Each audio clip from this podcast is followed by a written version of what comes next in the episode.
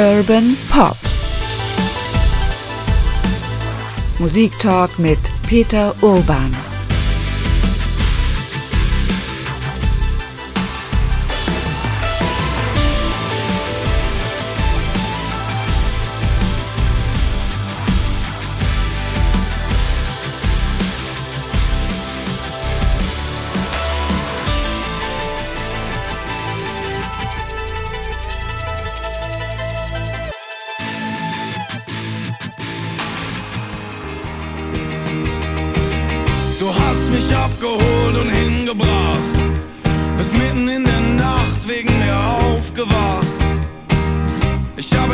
Letzter Zeit so oft daran gedacht.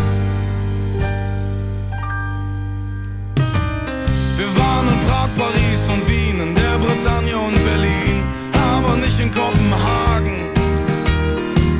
Du hast dich oft gefragt, was mich zerreißt, und ich habe aufgehört, mich das zu fragen. Das ist Musik von Ann Malkantereit. Für die, die sie kennen, ist das ganz schnell klar geworden. Für alle anderen ist das vielleicht eine Entdeckung, diese Band aus Köln. Und es ist eine der spannendsten und der aufregendsten Bands der letzten Jahre, finde ich. Außerdem auch sehr erfolgreich.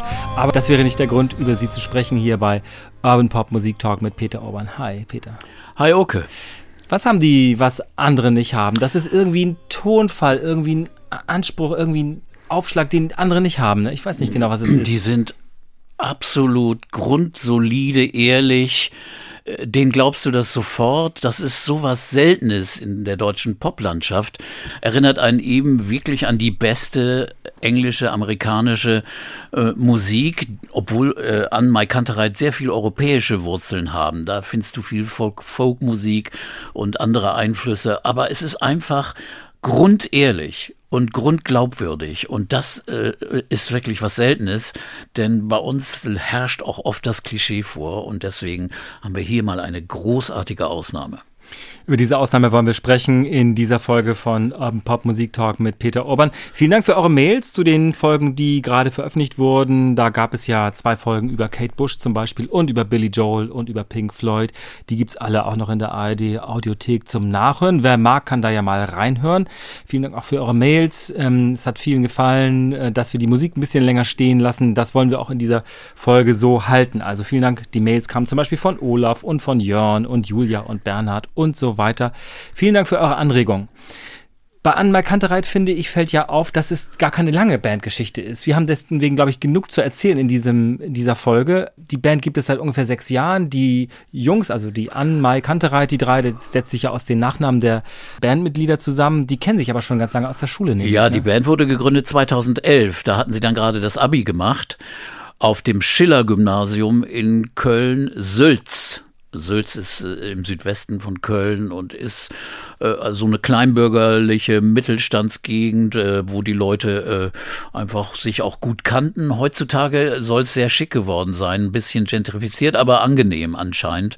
Also viele junge Leute ziehen dahin. Sülz äh, ist die Gegend und äh, jedenfalls kommen die daher, gingen auf das Gymnasium, aber ihr Abischnitt war wohl auch nicht so toll weil man doch nicht auch immer zur Schule ging. Und deswegen äh, haben die nicht angefangen zu studieren, sondern haben gesagt, wir gründen jetzt eine Band und haben Straßenmusik gemacht.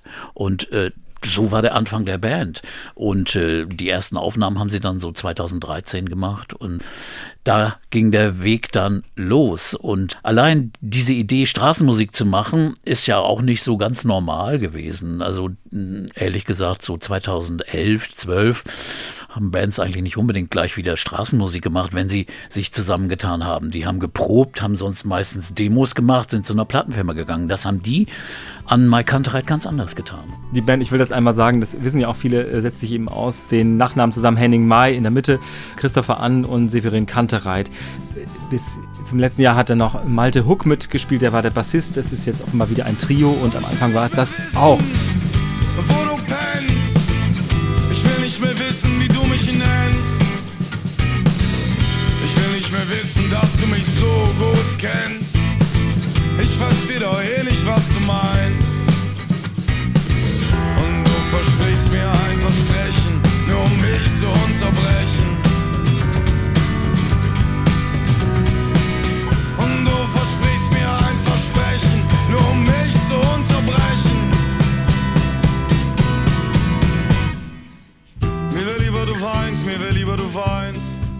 Also man hat dann eben auf der Straße gestanden, Henning May hat gesungen, Christopher Annen hat Gitarre gespielt und Severin Kantereit hat auf dem Cajon gesessen oder hat eben dazu Schlagzeug gespielt. Mhm. Und die haben ähm, relativ schnell sich, man kann das auch noch auf YouTube sehen, einen guten Ruf erspielt, weil die nämlich echt was konnten, ne? Ja, die waren sehr überzeugend auf der Straße. Sie haben aber auch gesagt, das ist die härteste Schule, auf der Straße zu spielen, weil du hast ja ein Publikum, das nicht wegen dir dahin gekommen ist, sondern auf der Schildergasse in Köln, da laufen Tausende von Menschen rum und, und die einen bleiben stehen, die anderen eben nicht, die anderen finden es nervig. Und deswegen muss man auch viel härter arbeiten eigentlich. Aber die waren wohl so überzeugend und vor allen Dingen auch wegen äh, der Bandbreite, die sie gespielt haben. Da war Hit the Road Jack oder andere Klassiker, äh, weniger eigene Songs am Anfang natürlich und äh, herausragend natürlich die Stimme. Also wenn du in die Straße gehst, irgendwo in Köln und äh, in der Ehrenstraße oder so, und du hörst diese Stimme, und dann guckst du schon hin, da hörst du zu. Weil da steht dann so ein Kerlchen, weil Henning Mai äh, ist ja nun wirklich kein Riese, hat aber eine Stimme, die so grandios und so groß ist, dass jeder sich wundert, wie geht das denn? Und äh, äh, er hat dann später mal ganz lustig gesagt, ja, die Leute glauben immer, das geht nur durch äh, Zigaretten und Whisky, dass man so eine Stimme kriegt, aber das ist Quatsch. Äh, es ist auch Arbeit, so eine Stimme. Also er hat schon richtig dran gearbeitet und wenn man ihn sprechen hört, dann, dann spricht er ja gar nicht so. Ich finde jetzt schon eine dunkle Färbung, aber halt ja. nicht dieses Raue hat er natürlich nicht nee. eigentlich, ne? Aber außergewöhnliche Stimme wo du denkst, was ist das denn? Und das hat die Leute wohl auch so überzeugt, dass ein, ein Passant, ein Mensch hat ein, ein Video gemacht, 2013 so, und hat das äh, bei YouTube reingestellt. Und innerhalb von wenigen Wochen waren da 15.000 Zugriffe. Und das hat die Band gesehen und haben gedacht, Mensch, also also das sollten wir da mal selbst machen. Und haben eigentlich so angefangen bei YouTube Videos reinzustellen, Sachen aufzunehmen und hatten gleich einen unglaublichen Erfolg damit. Die haben dann auch eine Platte aufgenommen, ein Live-Album 2013, auch draußen in einem Park. Da haben sie ein Klavier hingeschleppt, weil äh, Henning äh, spielt ja hauptsächlich Keyboards und das ist natürlich auf der Straße eigentlich nicht so leicht. Äh, insofern wo wollten sie die Platte so aufnehmen, auch mit dem Klavier. Und äh, äh, so ist dann sind die ersten Videos bei YouTube reingegangen. Und für mich war das so, ich kannte die Band nicht, weil das war ja ein Kölner Phänomen. Äh, da kommt man, wenn man in Hamburg lebt, nicht so unbedingt drauf. Aber äh, ich habe dann 2015 den deutschen Webvideopreis äh, kommentiert fürs Fernsehen und habe mir die Nominierten angeguckt und da sehe ich so ein Video, wo ein Typ am Klavier sitzt und auf der Straße und die Straßenbahn fährt vorbei und so, du denkst, was ist das denn jetzt hier? Und er singt äh, barfuß am Klavier. Und ich sitze schon wieder barfuß am Klavier. Ich träume Liebeslieder und sing dabei von dir.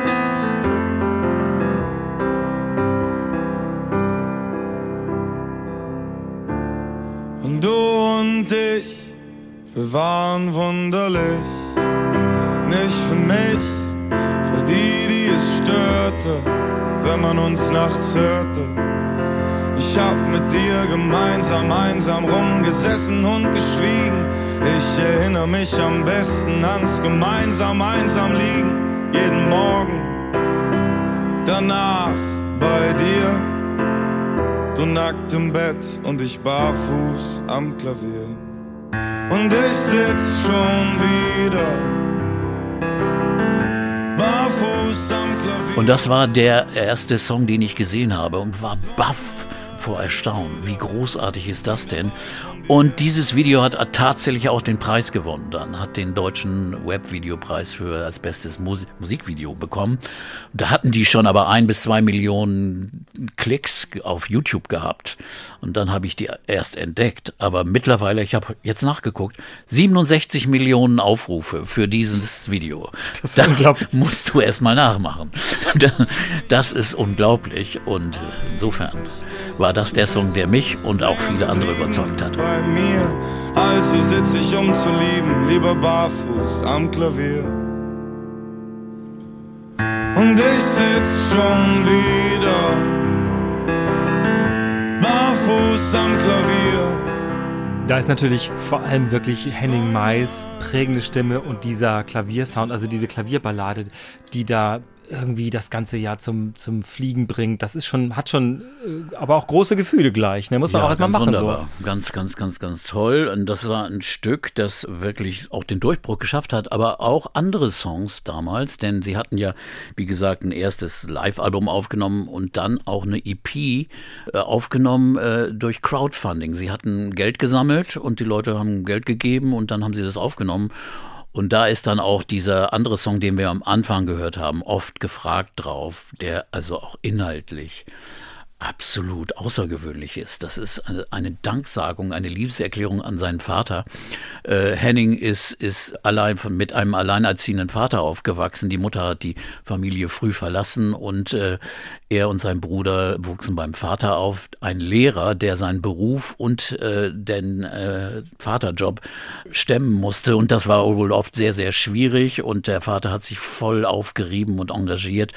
Und äh, die Jungs waren auch nicht ganz so einfach. Und Henning äh, hat auch dann gesagt, so mit 14, 15 gab es nur Auseinandersetzungen und Streits. Er hat oft die Schule geschwänzt und so weiter. Aber der Vater hat immer zu ihm gehalten, war immer äh, einfach da für ihn und hat ihn hingefahren und abgeholt und hat, hat alles getan und hat eigentlich zu wenig an sich gedacht. Und deswegen hat äh, Henning diesen Song für ihn geschrieben. Du hast mich angezogen, ausgezogen, großgezogen und wir sind umgezogen. Ich hab dich angelogen, ich nehme keine Drogen und in der Schule war ich auch. Du hast dich oft gefragt, was mich zerreißt. Ich wollte nicht, dass du es weißt.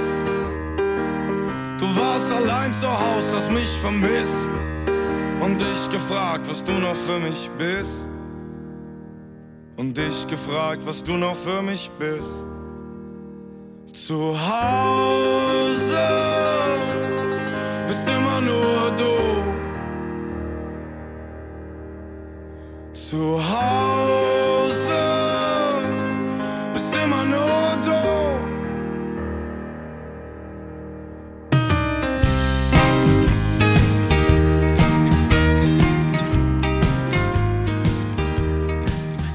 zugeben, es lässt mich auch überhaupt nicht kalt, weil ich finde, dass in der Tat das, das Lied als solches funktioniert auch unglaublich gut. Es spricht ja eben auch wahrscheinlich zwei Generationen damit an, Ja. oder?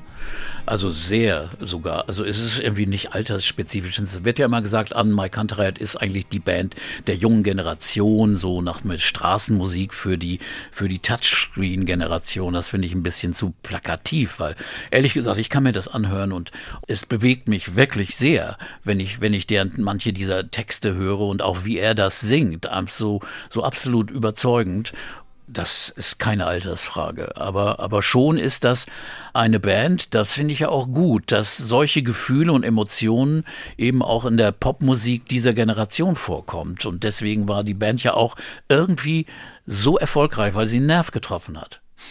Wir sprechen gleich nochmal über diesen, diesen ähm, Stempel mit der Generation, aber ich finde eben erstaunlich, also einmal wollte ich sagen, diese Straßenmusikgeschichte, das ist natürlich auch, ähm, das klingt ja wie gut ausgedacht. Ne? Die sind natürlich dann auch wirklich eine, eine Einheit gewesen, die viel, viel, viel gespielt hat zusammen. Ja. Das ist schon, das hört man schon auch, oder? Ja, das, das ist, übt unglaublich gut. Also bessere Übung gibt's kaum. Ich kenne also ein, ein guter Freund von mir, Abi Wallenstein, ein Bluesmusiker, der sagte, ich muss nicht proben, ich gehe einfach auf die Straße und, und spiele da für die Leute. Das ist die härteste Schule und das beste Üben. Und insofern, das haben die perfekt gemacht und deswegen, als sie dann auf größere Bühnen gingen, sie gingen ja dann im Vorprogramm für Bands wie Beatsteaks oder, oder Clouseau auf die größeren Bühnen, äh, waren sie auch sofort überzeugend. Ein Veranstalter hat gleich gesagt zu dem Mann, der die Band managte, die kriegten dann irgendwie gleich so eine Art, war ja ein Freund, Manager, der das, der das machte. Ja, also die Band, die, die will ich unbedingt wiederhören, e- egal wie teuer die dann sind in einem Jahr. Er wusste schon, die werden ganz, ganz groß werden und so ist es auch gekommen. Also der, der Start war schon mal so, dass man sagte, die kommen nicht aus dem Nichts, sondern die haben schon mal so eine Live-Tauglichkeit mitgebracht. Aber das Besondere ist natürlich, neben Henning Mays Stimme auch, sind auch die Texte, die er ja auch schreibt. Und dann kriegt das Ganze natürlich auch was wirklich Eigenes. Besonders fällt auf, dass Henning May ganz viel Geschichten mit Ich erzählt. Also ich, mhm. Äh, vielleicht sind das auch Rollen, aber man denkt natürlich auch, die Glaubwürdigkeit dieses Mannes ist dann auch seine eigene Perspektive. Also er schreibt an seinen Vater, er erzählt von ja, verlassen werden oder von wehmütigen Liebesgeschichten. Später kommen wir sicher noch darauf. Das ist schon auch ja, ich sagte vorhin mal große Gefühle, ich finde, es ist in keinem Fall kitschig, kurioserweise. Überhaupt nicht, Pathos. Er drückt einfach aus, was Leute bewegt. Also auch junge Leute. Es geht ja auch ganz viel um älter werden und, und, und mit, mit Sachen klarzukommen oder aus der Lethargie rauskommen und so. Und, und das klingt total überzeugend. Also äh, die großen Probleme, die jüngere Leute haben mit, mit den Dingen, was soll ich jetzt machen und so soll ich jetzt weiter irgendwie nur einem, mir den Kopf zu rauchen oder zusaufen. Das sind Dinge, die er da bespricht. Und zwar aber nicht irgendwie hier mit dem erhobenen Zeigefinger oder, oder plakativ, sondern in kleinen Szenen, die alle sehr autobiografisch, glaube ich, sind, am Anfang jedenfalls. Das ist sicherlich später, kommen dann andere Dinge zu, wie Beobachtungen von anderen Leuten, aber am Anfang war es sehr autobiografisch. Ähm, auf dem ersten Album, das ist dann 2016 erschienen, ist, fällt das sofort auf, finde ich, zum Beispiel bei dem, bei dem Lied Neues Zimmer. Das ist dann ja. eben, da ist, jemand, ist er, ist aus, offenbar ist er ausgezogen oder ist auf jeden Fall in irgendeiner WG oder in irgendeinem Zimmer gelandet und dann ist, beschreibt er, wie das eben ist, da Matratze Matratze, noch nicht alles ausgepackt, Matratze liegt auf dem Boden und so. Das ist dann schon genau diese ja. Lebenswelt, ne? Und die Matratze kratzte in der ersten Nacht ohne Lattenrost. Ich krieg noch keine Post, ummelden ist noch mehr Stress. Gut, dass ich das eh vergesse. In meinem neuen Zimmer stehen noch immer die Kartons. Und ich weiß nicht, was ich als erstes machen soll. In meinem neuen Zimmer, in meinem neuen Zimmer, in meinem neuen Zimmer, in meinem neuen Zimmer.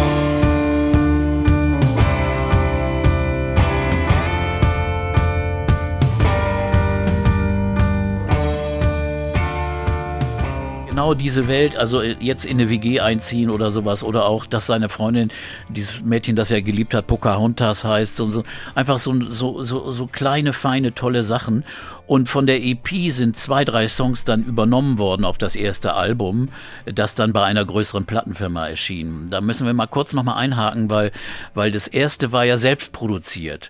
Es war auch so, ich fragte mich damals zum Beispiel, als ich sie kennenlernte, ja, wo sind denn die Platten erschienen? Nee, dann, die haben keine Plattenfirma, hieß es. Das machen die alles in Eigenregie. Und die haben echt gewartet. Die haben gedacht, äh, ja, wir brauchen das nicht. Wir sind bei YouTube extrem erfolgreich wegen des Geldes machen sie es irgendwie nicht, denn wenn du Millionen Klicks bei YouTube hast, heißt es nicht, dass du viel Geld verdienst. Aber natürlich haben sich die Plattenfirmen um die gerissen. Die haben gleich gemerkt, hey, da, das ist ja außergewöhnlich für Deutschland, das müssen wir haben. Und äh, dann haben sie mit denen verhandelt und haben sicherlich sich einen sehr, sehr guten Vertrag erhandelt, äh, haben sich nichts sagen lassen. Ich bin sicher, sie haben immer die totale Kontrolle über ihr Produkt, das, was sie machen, was sie aufnehmen. Und dann haben sie eben bei der, einer der größten deutschen Firmen unterschrieben und da erschien dann dann 2016 das das erste Album. Ähm, alles nichts Konkretes. Das ist ja auch ein guter Titel, alles nichts Konkretes. So. Ja, was eben die Einstellung von vielen Jugendlichen ist, ja, mal sehen und gucken und so. Äh.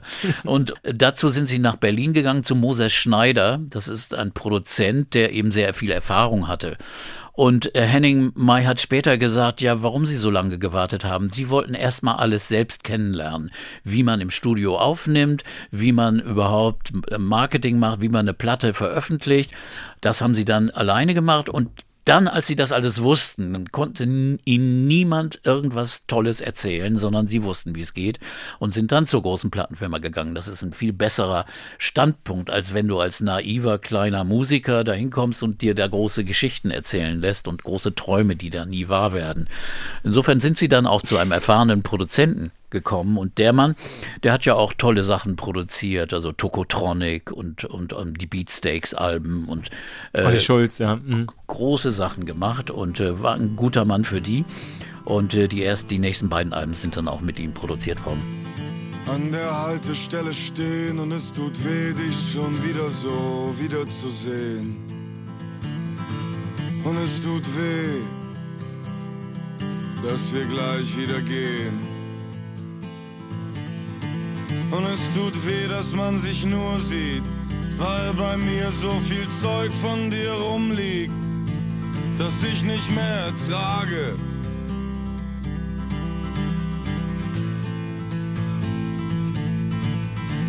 Ich halte dich nicht fest und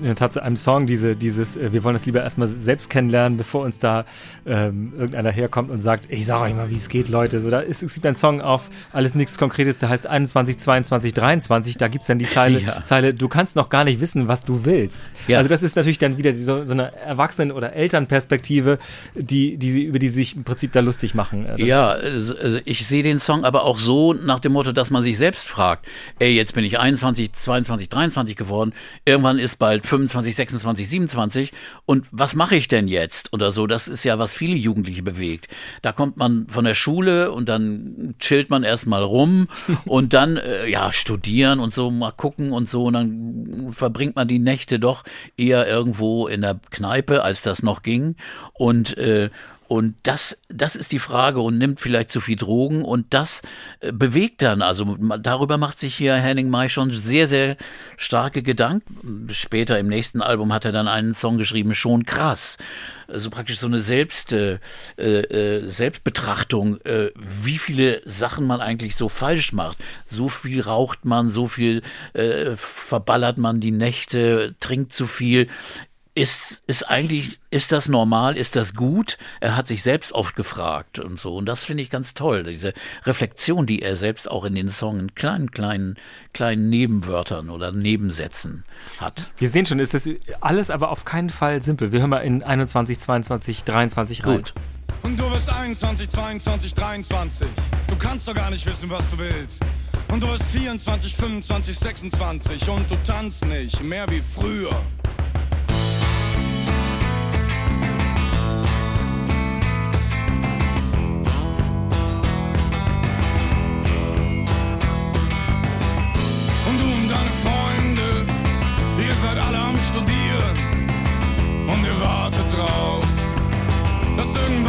Passiert. Hast du überhaupt eine Ahnung, wo du gerade stehst? Und du verschwendest deine Jugend zwischen Kneipen und WGs. Und du bist 21, 22, 23. Du kannst doch gar nicht wissen, was du willst. Und du bist 24, 25, 26. Du tanzt nicht mehr wie früher. Ich glaube, in diesem, diesem Song nicht, aber in, in dem Pocahontas-Song und in dem Song an den Vater, also oft gefragt hat, das heißt das Lied ja, da gibt es direkte Anspielungen und man kommt auch sofort drauf Ja. an Tonsteine Scherben, nämlich oder an Rio Reiser Songs. Ja, also gerade in dem oft gefragt, da singt er auch, du bist zu Hause für immer und mich. Der Song, der berühmte Song von Rio heißt ja für immer und dich. Und das ist einfach eine, eine Anspielung, aber man hört es ja auch, äh, das ist sicherlich, äh, weiß nicht, ob es ein Vorbild ist, aber er klingt eben so. Und er klingt auch so natürlich und so überzeugend. Tonsteine Scherben waren, waren die Band für die späte 68er Generation und den Aufbruch in Deutschland mit vielen äh, pseudo-revolutionären und revolutionären progressiven Entwicklungen, mit viel Protest. Das war die Band für die Zeit. Und ähm, anscheinend ist das hier nun die Band für unsere Generation und unsere unser Zeitalter. Ich finde immer, da, diese, ich habe hier auch so einen Stapel so Zeitungsartikel vor mir liegen, äh, wo, wo dann immer gesagt wird, ja, die Generation ist melancholisch und diese Band ist die Stimme und so weiter und so weiter. Alles richtig, genauso alles falsch, würde ich sagen. Das ist immer, ich habe immer das Gefühl, es wird irgendwie gefährlich, wenn eine Band die Band der Generation Ja, sein soll, dann wird das, doof. kriegt das immer so einen Überbau und so einen Rahmen, der irgendwie das zumindest den Leuten selbst wahrscheinlich ziemlich schwer macht, weiterzuarbeiten, unbelastet, oder? Genau, also das ist auch, glaube ich, nicht, was die wollten. Die wollten nie irgendwie ein Sprachrohr für irgendeine Generation sein. Das ist also das äh, wirklich nicht. Aber auch Rio wollte das nicht. Rio hat dann auch sich ins Persönliche zurückgezogen und hat dann also auch in den 80er Jahren andere Alben gemacht, die dann weniger politisch und äh, plakativ waren, wie Tonsteine Scherben das ja wohl am Anfang wirklich waren. Aber, aber die, die Ähnlichkeiten sind einfach verblüffend in der Stimme, in der Kraft der Aussage, in der Überzeugung. Die Stimmen von Rio und von Henning May sind wirklich irgendwo verwandt, auch, auch in der Haltung. Äh, und das, das finde ich eben außergewöhnlich, weil das in der Zeit nach 2010 hast du solche Stimmen eigentlich in der, in der deutschen Popmusik nicht gehört. Also gibt es keinen Vergleich. Insofern ist das ein Rückgriff, der aber gleichzeitig auch irgendwie in die Zukunft weist. Warum sollen nicht äh, in dieser Zeit Leute so singen, wenn sie so singen und, und so überzeugend sind? Es geht mir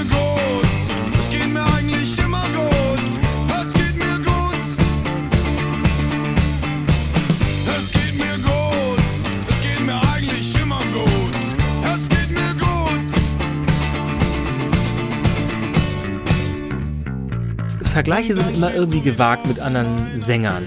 Man merkt aber, dass natürlich so eine charakteristische Stimme auch wirklich wichtig ist, um diese Songs richtig zu interpretieren. Wenn man an Rod Stewart denkt oder an Joe Cocker oder an Tom Waits, dann äh, kriegen die Lieder einen ganz anderen Dreh durch diese Stimmen.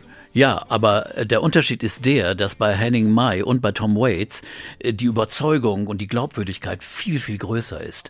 Bei Joe Cocker, so ein großer Sänger er war, ist es wirklich immer zu bemerken, dass er immer Lieder von anderen Menschen gesungen hat und man weiß gar nicht genau, hat er sie eigentlich genau verstanden oder gefühlt oder hat er nur mit seinen kratzigen Organen sie so gesungen, weil er eben diese Stimme hatte. Das Ähnliche geht, geht mir bei, bei Rod Stewart so, der einfach so singt, aber, aber ob es wirklich mir ans Herz geht oder an die Seele, da bin ich mir manchmal nicht so sicher. Aber bei, bei, bei Tom Waits oder bei Henning Mai ist das so.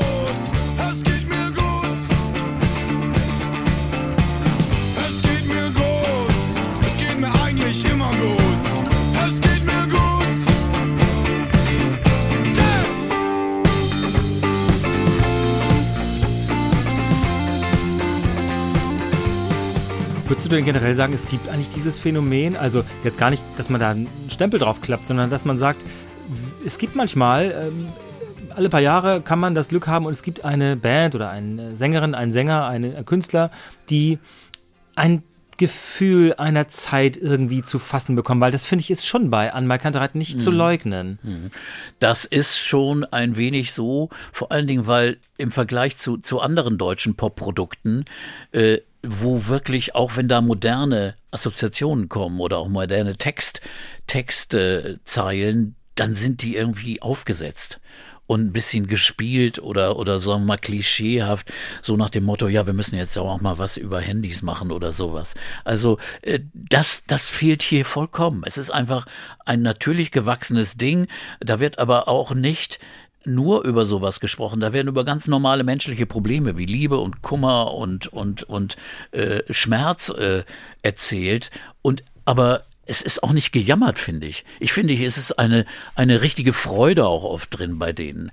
Und, und genau das hat sich wohl auch übertra übertragen. Wenn man mal Konzerte gesehen hat, von denen, gibt genug Videoaufnahmen von Konzerten, die Leute singen begeistert mit. Da spricht wirklich eine Generation an, die eigentlich noch viel jünger ist als diese Musiker, die mittlerweile ja auch jetzt 30 sind, sondern es spricht einfach auch Leute an, die, die 15, 16 waren oder jünger. Und, und das, zeigt dann schon, dass es äh, äh, nicht ein Teenie-Phänomen ist, sondern dass es also auch für, für Leute sind, die sich um was kümmern. Henning May hat mal gesagt, ja, also wir machen keine Musik für Leute, die, die nur auf dem Bett liegen und chillen. Also wir, wir machen auch Sachen, die also einfach ein bisschen äh, für Leute sind, die nachdenken. Und das merkt man schon. Und es ist toll, dass es sowas gibt und nicht nur oberflächliche Pop-Produkte, die dann hin und da mal ein bisschen moderne Textzeilen reinbringen. Also da gibt es in Deutschland wenige. Clouseau ist ein sehr, sehr gutes Beispiel. Hm, Der alte Lindenberg ist immer noch dabei, aber, aber so direkt am Volke, in Anführungsstrichen, wie an Mai Kantereit, findest du wenige. Ähm, wer das ja auch von Anfang an, ich glaube, sehr wohlwollend und freundschaftlich begleitet hat, das ist äh, Wolfgang Niedecken. Ja. Nun natürlich in Köln hat er auch eine lokale Nähe. Ich glaube, der hat sie auch irgendwie unterstützt. Wie das genau war, weiß ich. Weiß ja, es gab einen Förderpreis der, äh, der nordrhein-westfälischen Landesregierung und äh, da war wohl Wolfgang in der Jury und der hat gesagt, ja, die müssen wir unterstützen. Und da haben die äh, eine Menge Geld gewonnen und haben auch sicherlich dafür eine Platte, also die EP mit produziert. Also da hat, hat äh, Wolfgang denen geholfen. Damals kannten die sich wahrscheinlich noch gar nicht so. Heutzutage sind sie auch gut befreundet, treten auch gemeinsam manchmal auf. Also wenn Wolfgang große Konzerte in der Köln Arena hat, dann hat es auch schon mal gegeben, dass dann also Henning May auf einmal auf der Bühne ist. Und da sind sie auch sehr verwandt in ihrer Liebe zu Köln und der Heimat und der Nähe zum Publikum. Immer wieder schön, dich wieder zu sehen, wird immer schlimmer, wenn du gehst. Am Bahnhof stehst, um den Zug zu nehmen, sich lang nicht wiedersehen, wird schon irgendwie gehen, macht manchmal traurig.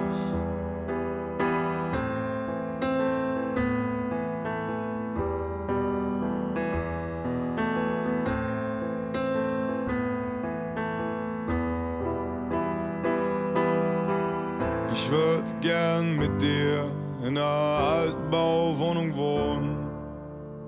Zwei Zimmer, Küche, Bad und ein kleiner Balkon.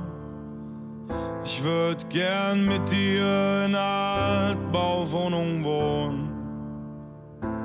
Mit nem kleinen Balkon.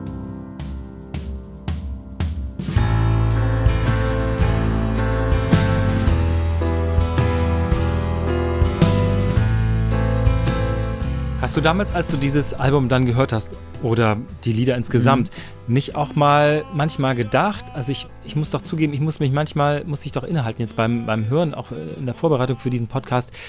Henning May singt ja, oder Anmal Kanterer singen und spielen ja auch davon, von dieser Antriebslosigkeit oder von ja. diesem, ach, ach, ich weiß auch nicht so ganz genau. Und das ist natürlich auch eine Sache, von jungen Leuten, zumindest die jünger sind als ich und als du. Mhm. Ist das nicht auch manchmal so, dass man da denkt oder vielleicht eher fühlt, das ist gar nicht mein, meine Musik, meins, oder ist das egal? Ich finde das egal. Ich finde es gut, dass das ausgedrückt wird, auch wenn es jetzt natürlich nicht meine Gefühle sind, sondern eher für das Zielpublikum oder das Publikum äh, ist, obwohl das ja nie für ein Zielpublikum geschrieben worden ist. Das muss man ja sehen. Das äh, ist einfach so passiert und und ist auch durch die Musik, die ja sehr rudimentär oft ist, ne, gerade Rhythmen, Bass, Gitarre, äh, manchmal auch der E-Bass und dann manchmal in den lyrisch, lyrischeren Teilen dieses wunderschöne Klavier, das der Henning spielt. Eins ist so, also man merkt bei diesen drei Alben, die bisher von der Band erschienen sind, merkt man schon eine Entwicklung.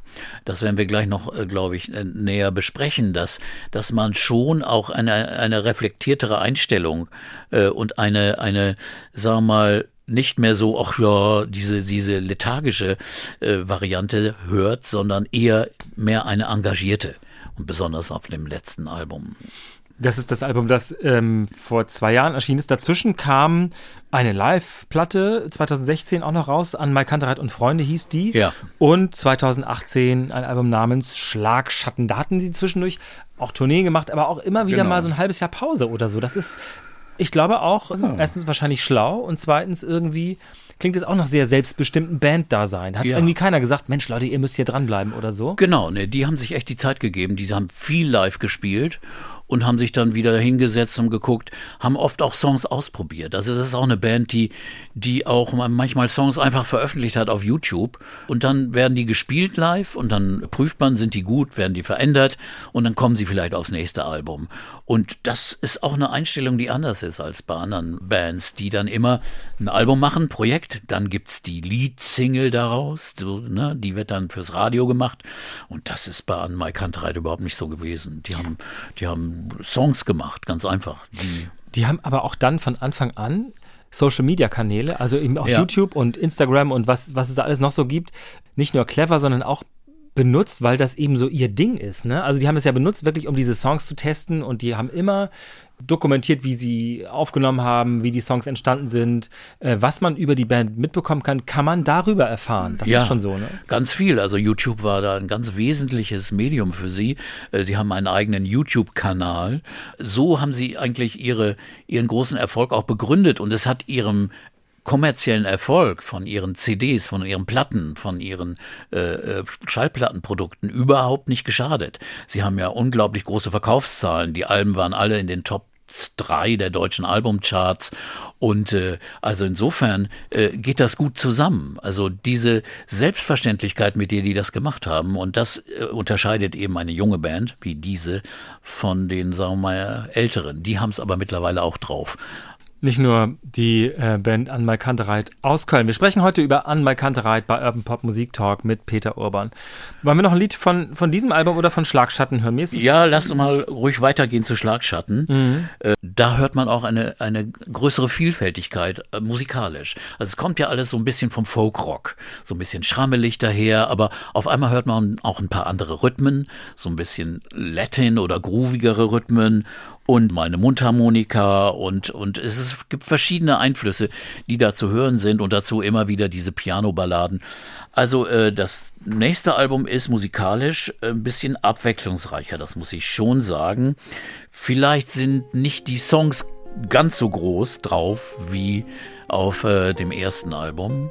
Aber ich finde zum Beispiel, ich gehe heute nicht mehr tanzen. Eine ganz tolle Nummer. Sehr lustig. Ja, sehr lustig, aber auch so nach dem Motto, ich bleib doch lieber zu Hause und dem wahren Leben. Ich weiß, ich hab gesagt, ich bin heute am Start, aber ich komm nicht klar und da, wo ich schon tausendmal war, will ich heute nicht hin weil da immer die gleichen Leute sind. Und weil ich müde bin, müde, müde, müde bin. Und weil ich müde bin, weil ich müde, müde, müde bin. Ich glaube, ich geh heute nicht mehr tanzen. Ich glaube, ich gehe heute nicht mehr raus. Ich glaube, ich rauche heute Pflanzen und bleib allein zu Haus. Ich glaube, ich gehe heute nicht mehr tanzen. Ich glaube, ich gehe heute nicht mehr raus. Ich glaube, ich rauche heute Pflanzen. Allein für diese Textzeile ja, muss er einen Preis kriegen, oder? Das ja. ist schon ganz und, toll. Und auch wie, wie, klug das aufgebaut ist. Ne? Erst mit dieser melancholischen Gitarre dazu, ja, ich bin so müde und so und dann sagt er, ich gehe heute nicht mehr tanzen und dann fängt ein wirklich sehr attraktiver Tanzgroove an, wo man sofort sich bewegen muss. Und das finde ich in diesem Gegensatz so ganz großartig. Es klingt so, ich weiß gar nicht, ob du das gesagt hast, äh, als äh, der Moses Schneider nimmt immer mit den Bands live auf. Das klingt auch so jetzt, finde ich. Ja, das ist auch der Unterschied. Deswegen ist Moses Schneider auch ein sehr, sehr beliebter und sehr, sehr außergewöhnlich guter Produzent, weil in Deutschland war es wirklich so üblich geworden, dass jeder äh, einzeln aufnimmt. Der Schlagzeuger Schlagzeuger spielt seinen Groove und dann spielt irgendwie der Bassist drauf und der Gitarrist und so. Und das, das stirbt dann irgendwie. Das hat kein Leben. Und Moses ist einer wie die besten äh, angloamerikanischen Produzenten. Der hat so gemacht, ich stelle die Band in die Mitte, die müssen da spielen und später kann man vielleicht was ausbessern. Aber erstmal muss die Basis da sein. Und das konnte diese Band auch. Viele Bands konnten das hier zu Lande nicht, weil sie nicht so gut zusammengespielt haben. Aber die hatten große, große Routine und, und, und konnten wunderbar zusammen zusammenspielen und bei Anne Mike Kantereit hat es toll geklappt und das hört man dann auch irgendwie. Es, ist hier groove toll, wirklich. Du liegst in meinem Bett und ich bin völlig hin und weg und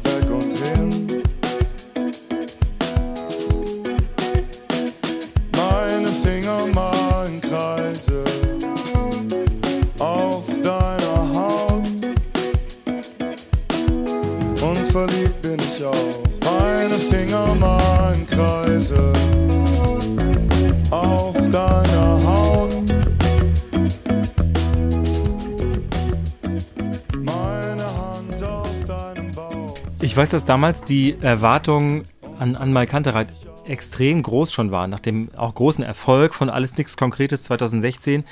Das ist natürlich immer äh, oder ganz oft, da sind wir schon öfter bei gewesen, auch bei, bei Kate Bush beispielsweise oder bei anderen Musikerinnen und Musikern war das oft so, dass das zweite Album nicht so überzeugte, aber auch dann mit so großen Erwartungen nach einem großen ersten Erfolg überfrachtet wurde, kann man sagen. War das hier auch so? Ja, also manche haben so ein bisschen daran rumkritisiert. Besonders es gibt natürlich immer so Ach, unsere Kritiker, die dann irgendwie in diesen großen Zeitungen und Magazinen schreiben, kommen dann immer so altklug daher äh, und sehen auch gar nicht den Prozess in der Band.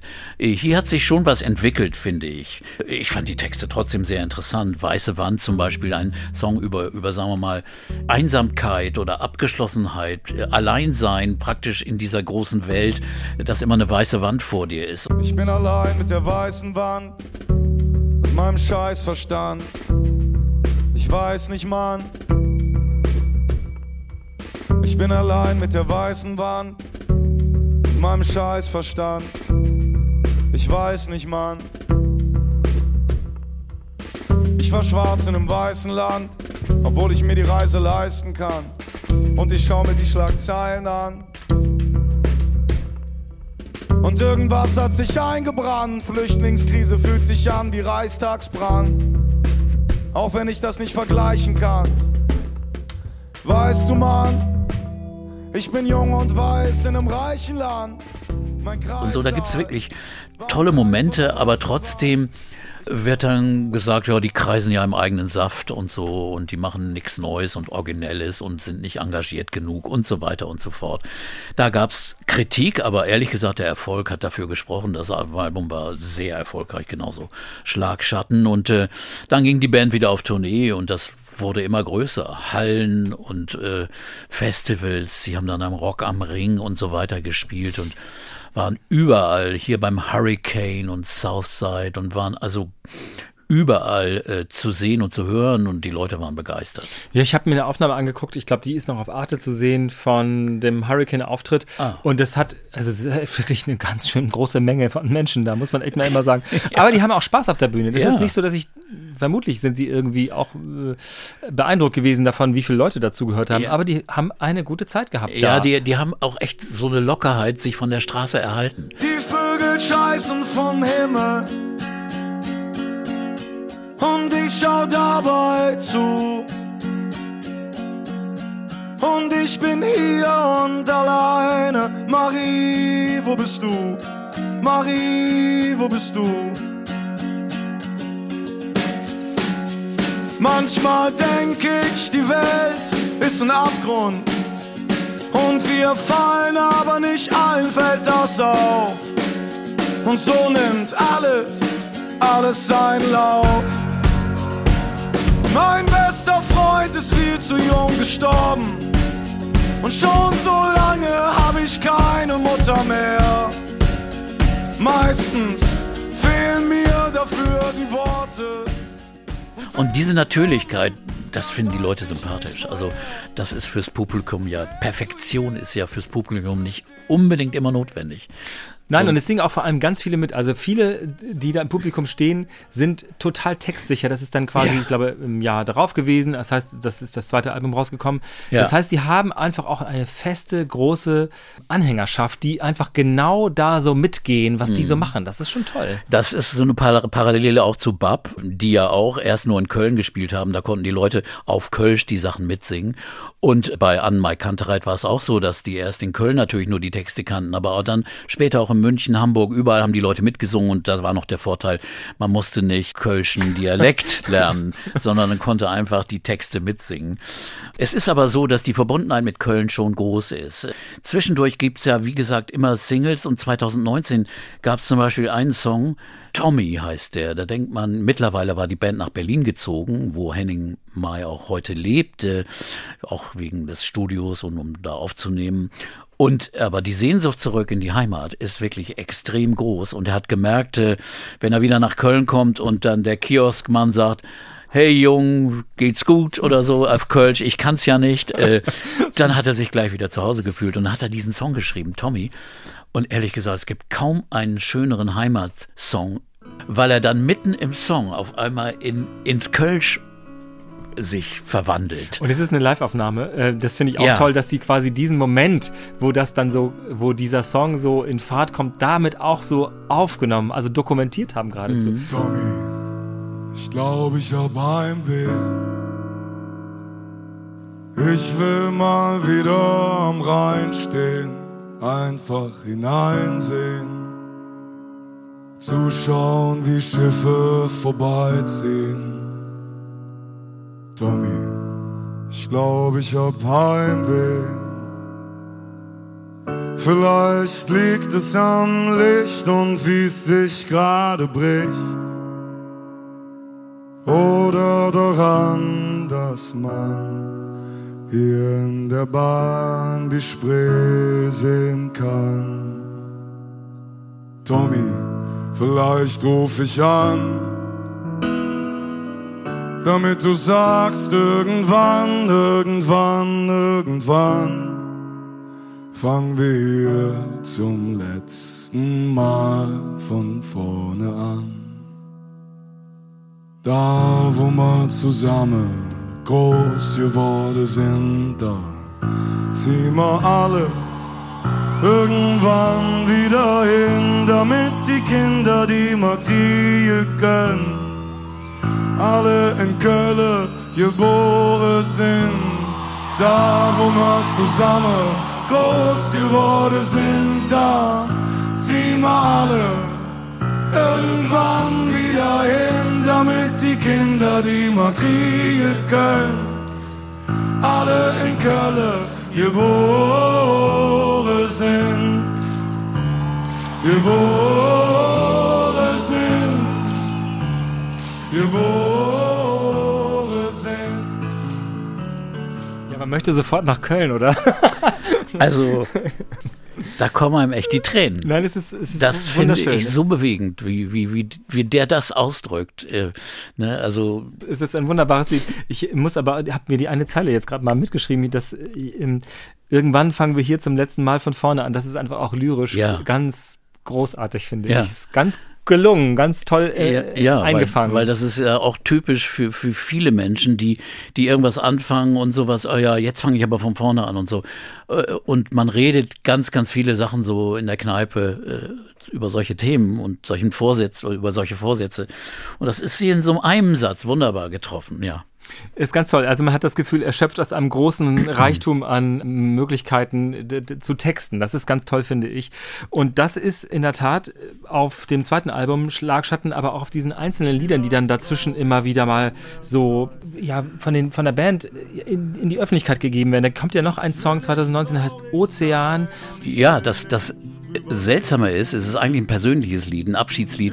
Er möchte Raum, einen Ozean zwischen sich und die Vergangenheit äh, schaffen und aber gleichzeitig durch den Titel, er hat es dann auch bei Fridays for Futures Demos äh, gesungen, kriegt es auch so einen Umweltprotestcharakter. Ich will ein Meer zwischen mir und meiner Vergangenheit. Ein Meer zwischen mir und allem, was war. Ich will ein Meer zwischen mir und meiner Vergangenheit. Ein Meer zwischen mir und allem, was war.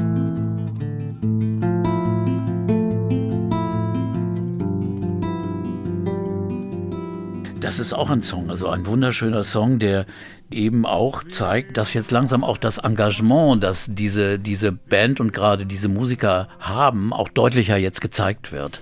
Äh, Das merkt man also ab 2018, 19 sehr, sehr klar.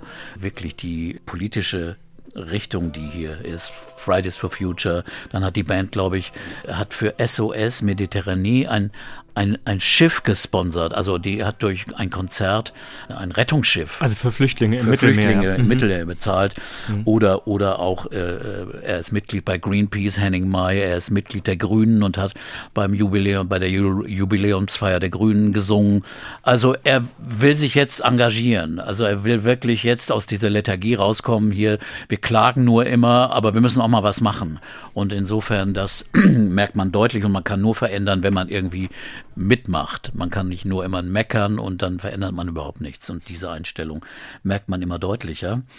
Da gibt es dann noch eine, eine außergewöhnliche Gastrolle, die wollte ich noch mal erwähnen, weil da gibt's einen, seinen einzigen, den ersten Nummer eins Hit hat Henning Mai eigentlich gehabt als Gastsänger bei der Rapperin Juju. Und das Lied heißt Vermissen mit einem ganz, ganz schönen Video, wo er äh, auf der einen Seite eines Tunnels geht, sie auf der anderen Seite, sind getrennt durch, durch eine breite Straße und, und das passt irgendwie. Die Stimme dieses Mädchens, die, die rappt und, und er mit seinem Organ, mit seiner riesigen Stimme auf einmal da mitsingt. Das ist eine hervorragende Mischung.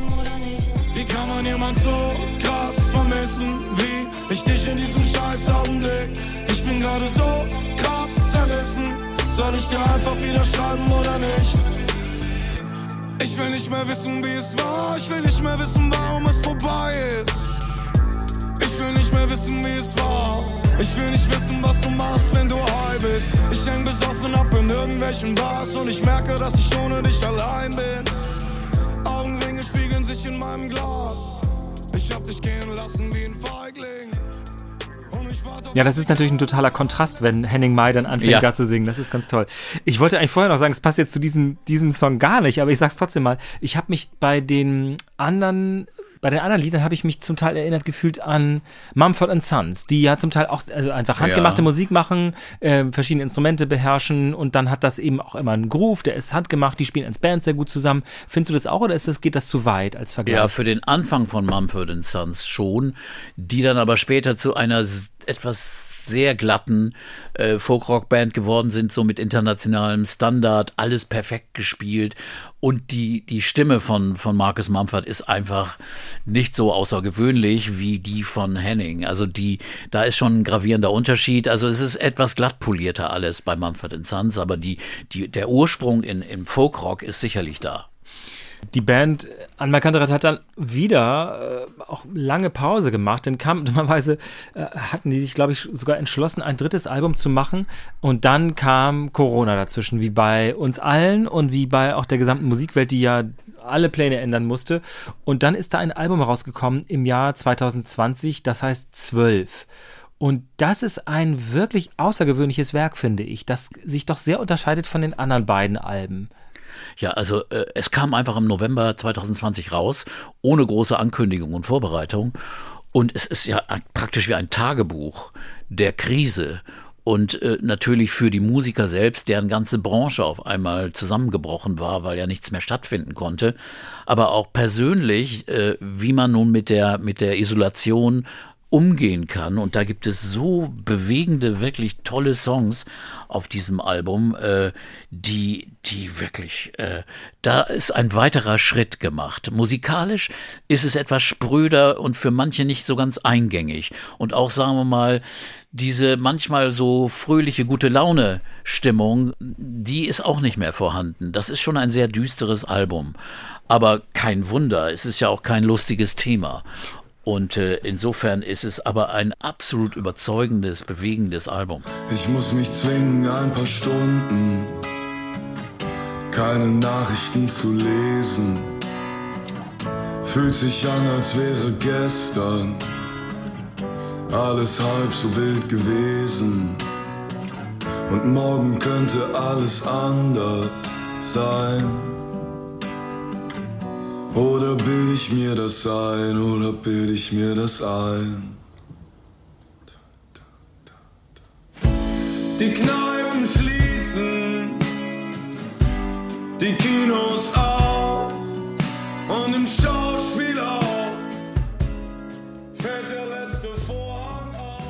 zeigt sich in der Tat bei diesem Album, finde ich, dass Anmal Kantereit in der Tat so etwas wie eine Zeit aufnehmen kann. Ob das jetzt für eine Generation oder für Ja. uns alle ist, spielt überhaupt keine Rolle. Aber äh, sogar in dem Song, der heißt nun auch noch Gegenwart, ist in der Tat sowas wie so eine Lockdown-Szenerie in einem Lied eingefangen.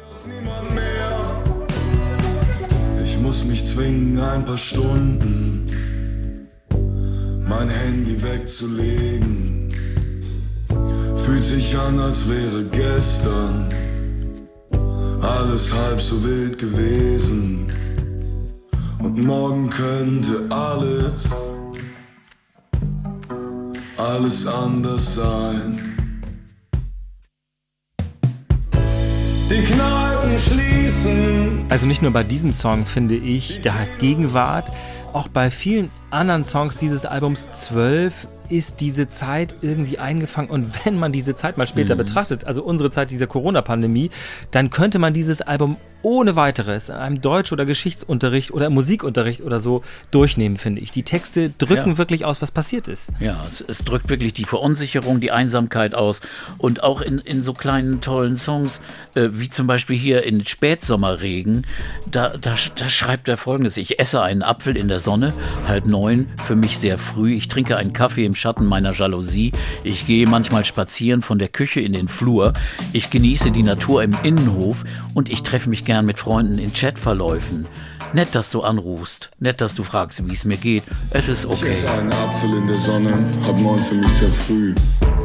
Ich trinke einen Kaffee im Schatten meiner Jalousie. Ich gehe manchmal spazieren von der Küche in den Flur und ich genieße die Natur im Innenhof. Und ich treffe mich gern mit Freunden in Chatverläufen. Nett, dass du anrufst. Nett, dass du fragst, wie es mir geht.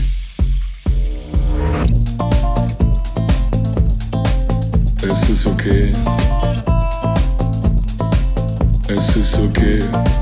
Also diese Akzeptanz von einer schwierigen Lage, die ist hier so wunderbar ausgedrückt, aber auch äh, in dem später in dem Song, da geht es um Träume von einem Spätsommerregen auf einem Boot am Meer. Also all die Dinge, die man nicht machen konnte. Das ist wunderbar eingefangen und ich habe eigentlich selten, äh, man hat ja nun diverse Lockdown-Alben oder Sachen ja.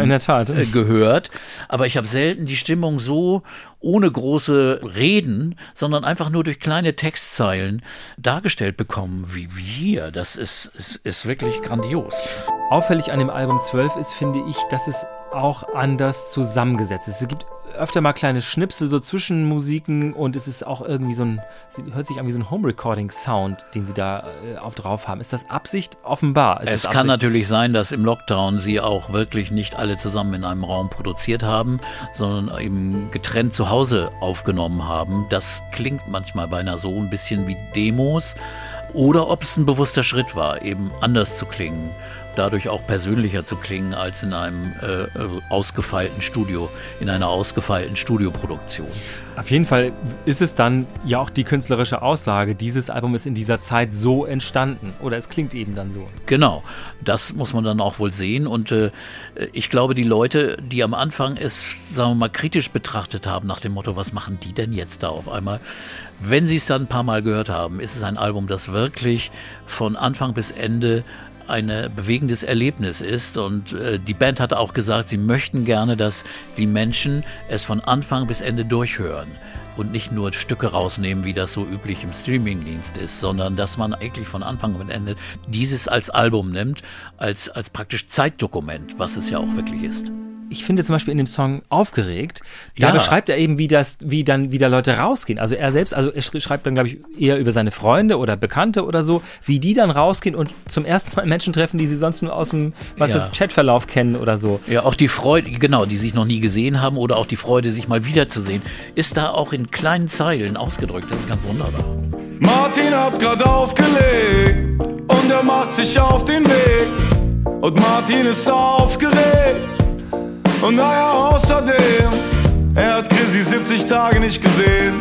Und um vier wollen beide spazieren gehen und Radler trinken. Martin ist auf dem Weg.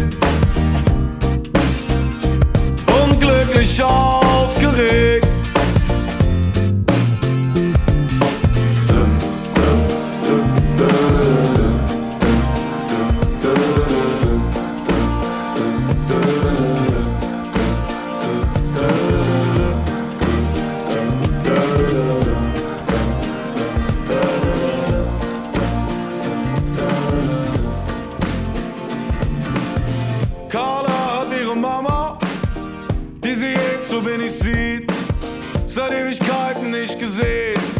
Sie weiß, dass das heute wieder geht. Um sieben wollen beide eine Runde drehen. mit den Hunden um den See. Ich finde, ein, ein Song sticht heraus, neben zwei, drei anderen, über die wir auch noch reden wollen, auf dem Album 12 und auch über die Frage, warum heißt es eigentlich 12? Was ist denn das für, eigentlich für ein komischer Titel? Ja. Ist ein Song, der heißt äh, Ganz egal. Und der fällt raus, auch weil er in der Tat bei dieser gesamtmelancholischen Grundstimmung irgendwie ja, total rausfällt. Hör mal eben, wie der klingt. Ja, du bist alles, was ich brauche wenn ich dir in die Augen schau, dann bist du alles, was ich brauch.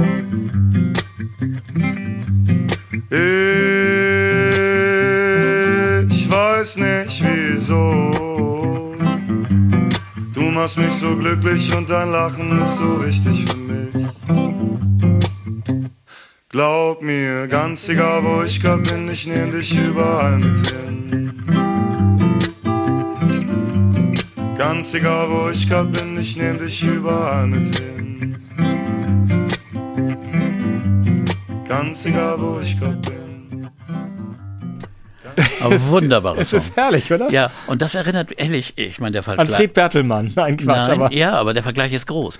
Äh, auf einem Beatles-Album, weißen Album zum Beispiel, findest du auch so kleine kurze Stückchen, so Schnipselchen von, von einem Song, der an, an alte Salonmusik erinnert oder an alte Schlager. Und das, das ist einfach auch klasse, dass eine Band sowas macht, den Mut hat, ey, das tun wir jetzt da drauf, das ist, bringt eine unheimlich schöne Stimmung. Also einfach hier, während der Lockdown-Zeit hat man sich ja auch wirklich mal Gedanken gemacht, was ist eigentlich wichtig für einen? Und wenn das dann eine, eine Lösung dessen ist, ist es gut. Nochmal zum Titel. Ja. Also der Titel ist so, es heißt zwölf, weil es zwölf ist. Punkt zwölf, nicht fünf vor zwölf. Und hier kommt nun wirklich das viel stärkere politische Engagement drin. Das merkt man schon, äh, denn da gibt es zum Beispiel diesen Kernsong des Albums, Die letzte Ballade. Das ist der letzte Song. Da geht es um Umweltzerstörung, über, geht um Rassismus, rechtsradikale Morde, Faschismus über Untergang und gleichzeitig aber auch über die Kraft der, der, Musik, die man eben nicht verbrennen kann, wie Bücher. Also dieser Vergleich wird gezogen. Also ein, ein, ein, ein wirklich eindeutig politisch engagierter Song. Und Henning May hat in einem Interview mit äh, dem Magazin Jetzt dann auch gesagt, es ist jetzt Zeit, sich zu engagieren. Also Dinge wie Hanau, die Morde in Hanau, äh, haben ihn überzeugt, wirklich, man kann nicht einfach nur in der Lethargie sitzen, man muss was machen. Und nur in der Kneipe drüber reden an der Bar hilft auch nicht. Also man muss sich äußern und er hat jetzt auch den Mut und die Stärke, sich ohne Angst äh, zu äußern. Äh, Angst, sagen wir mal, dass die Hälfte des Publikums das irgendwie blöd findet oder politisches Engagement von Musikern schlecht findet oder dass das dann Auswirkungen auf die Karriere haben könnte. Das haben die nicht mehr, brauchen die nicht und können jetzt überzeugt machen, was sie denken und fühlen. Und das ist in diesem Song sowas von grandios gemacht. Schreibe ich irgendwann mal Balladen, die niemanden mehr stören, über die letzten Wahlen und einen Konzern, dem alles gehört. Worüber würde ich singen, wenn es niemanden mehr interessiert, wenn wieder Bücher brennen und wir uns alle im Chaos verlieren? Worüber würde ich singen, wenn es niemanden mehr interessiert? Lieder kann niemand verbrennen und sie sind warm, wenn du frierst. Glaub mir, ich werde singen, auch wenn es niemanden mehr interessiert. Vielleicht schreibe ich irgendwann über den Weltuntergang. Der Titel Die letzte Ballade hat, finde ich, einen sehr guten Klang.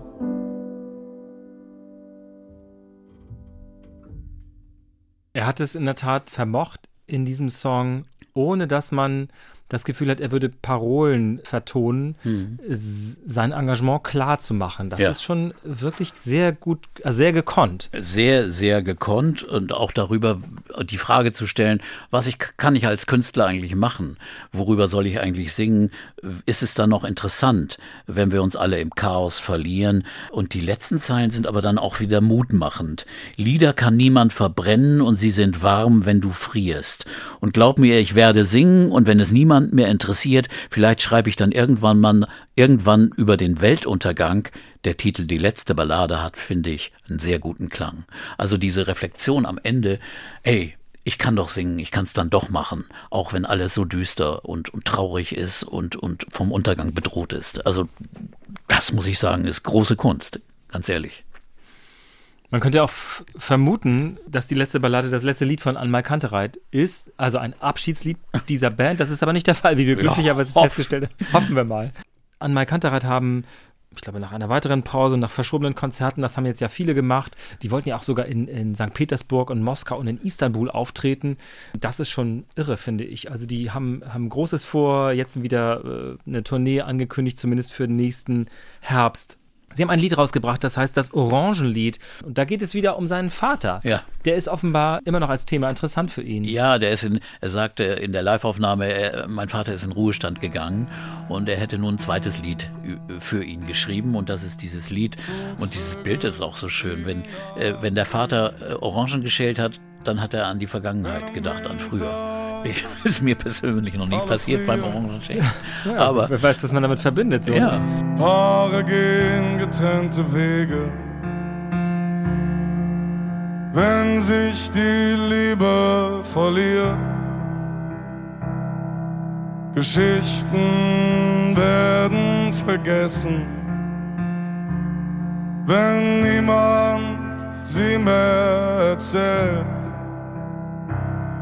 Mein Vater denkt immer an früher, wenn er wieder mal ein, Beispiel für die Liebe und Verbindung zu seinem Vater, was auch eine, eine wunderbare Eigenschaft ist hier. Also ein, ein sehr sensibler Mann, von dem wir auch wirklich, glaube ich, auch wenn es die Band vielleicht irgendwann nicht mehr gibt als Trio, äh, alleine sehr, sehr viel hören werden. Er ist gerade 30 und ich denke, den kann man auch noch, wenn er 60 ist, hören, ganz wunderbar. Und noch äh, großartige Werke wird er dann schreiben. Da bin ich voll überzeugt. Das war die heutige Folge zu An My Kantereit, Urban Pop Musik Talk mit Peter Orban. Vielen Dank. Danke, Oke. Das ist hier ein Podcast vom Norddeutschen Rundfunk und mein Name ist Oke Bandixen. Ich bin aus der Kulturredaktion. Vielen Dank. Ciao. Hallo, ich bin Carsten Schmiester. Ich war viele Jahre Auslandskorrespondent in London, Washington und zuletzt in Stockholm. Dort gehörten auch die baltischen Republiken zu meinem Berichtsgebiet. Und ich bin Andreas Flocken, Sicherheits- und militärpolitischer Experte und seit vielen Jahren verantwortlich für die Sendung Streitkräfte und Strategien. Es herrscht Krieg in Europa. Von einem Tag auf den anderen war alles anders. Wir erleben eine Zeitenwende. Und das bedeutet, die Welt danach ist nicht mehr dieselbe wie die Welt davor. Die Menschen haben Angst und es gibt viele Fragen zur Rolle Europas, zur Rolle Deutschlands und der Bundeswehr in diesem Krieg. Wir haben es bis zur, Letz bis zur letzten Minute mit Diplomatie versucht. Der Kreml hat uns hingehalten, belogen. Wir versuchen Antworten zu finden auf die täglich neuen Entwicklungen in der Ukraine der NDR-Info-Podcast. Streitkräfte und Strategien. Streitkräfte und Strategien. Hashtag Ukraine. Das Podcast-Update zum Krieg in Europa. Alle Folgen des Podcasts und weitere Informationen zum Krieg in der Ukraine finden Sie in der Audio-App der ARD, der ARD Audiothek.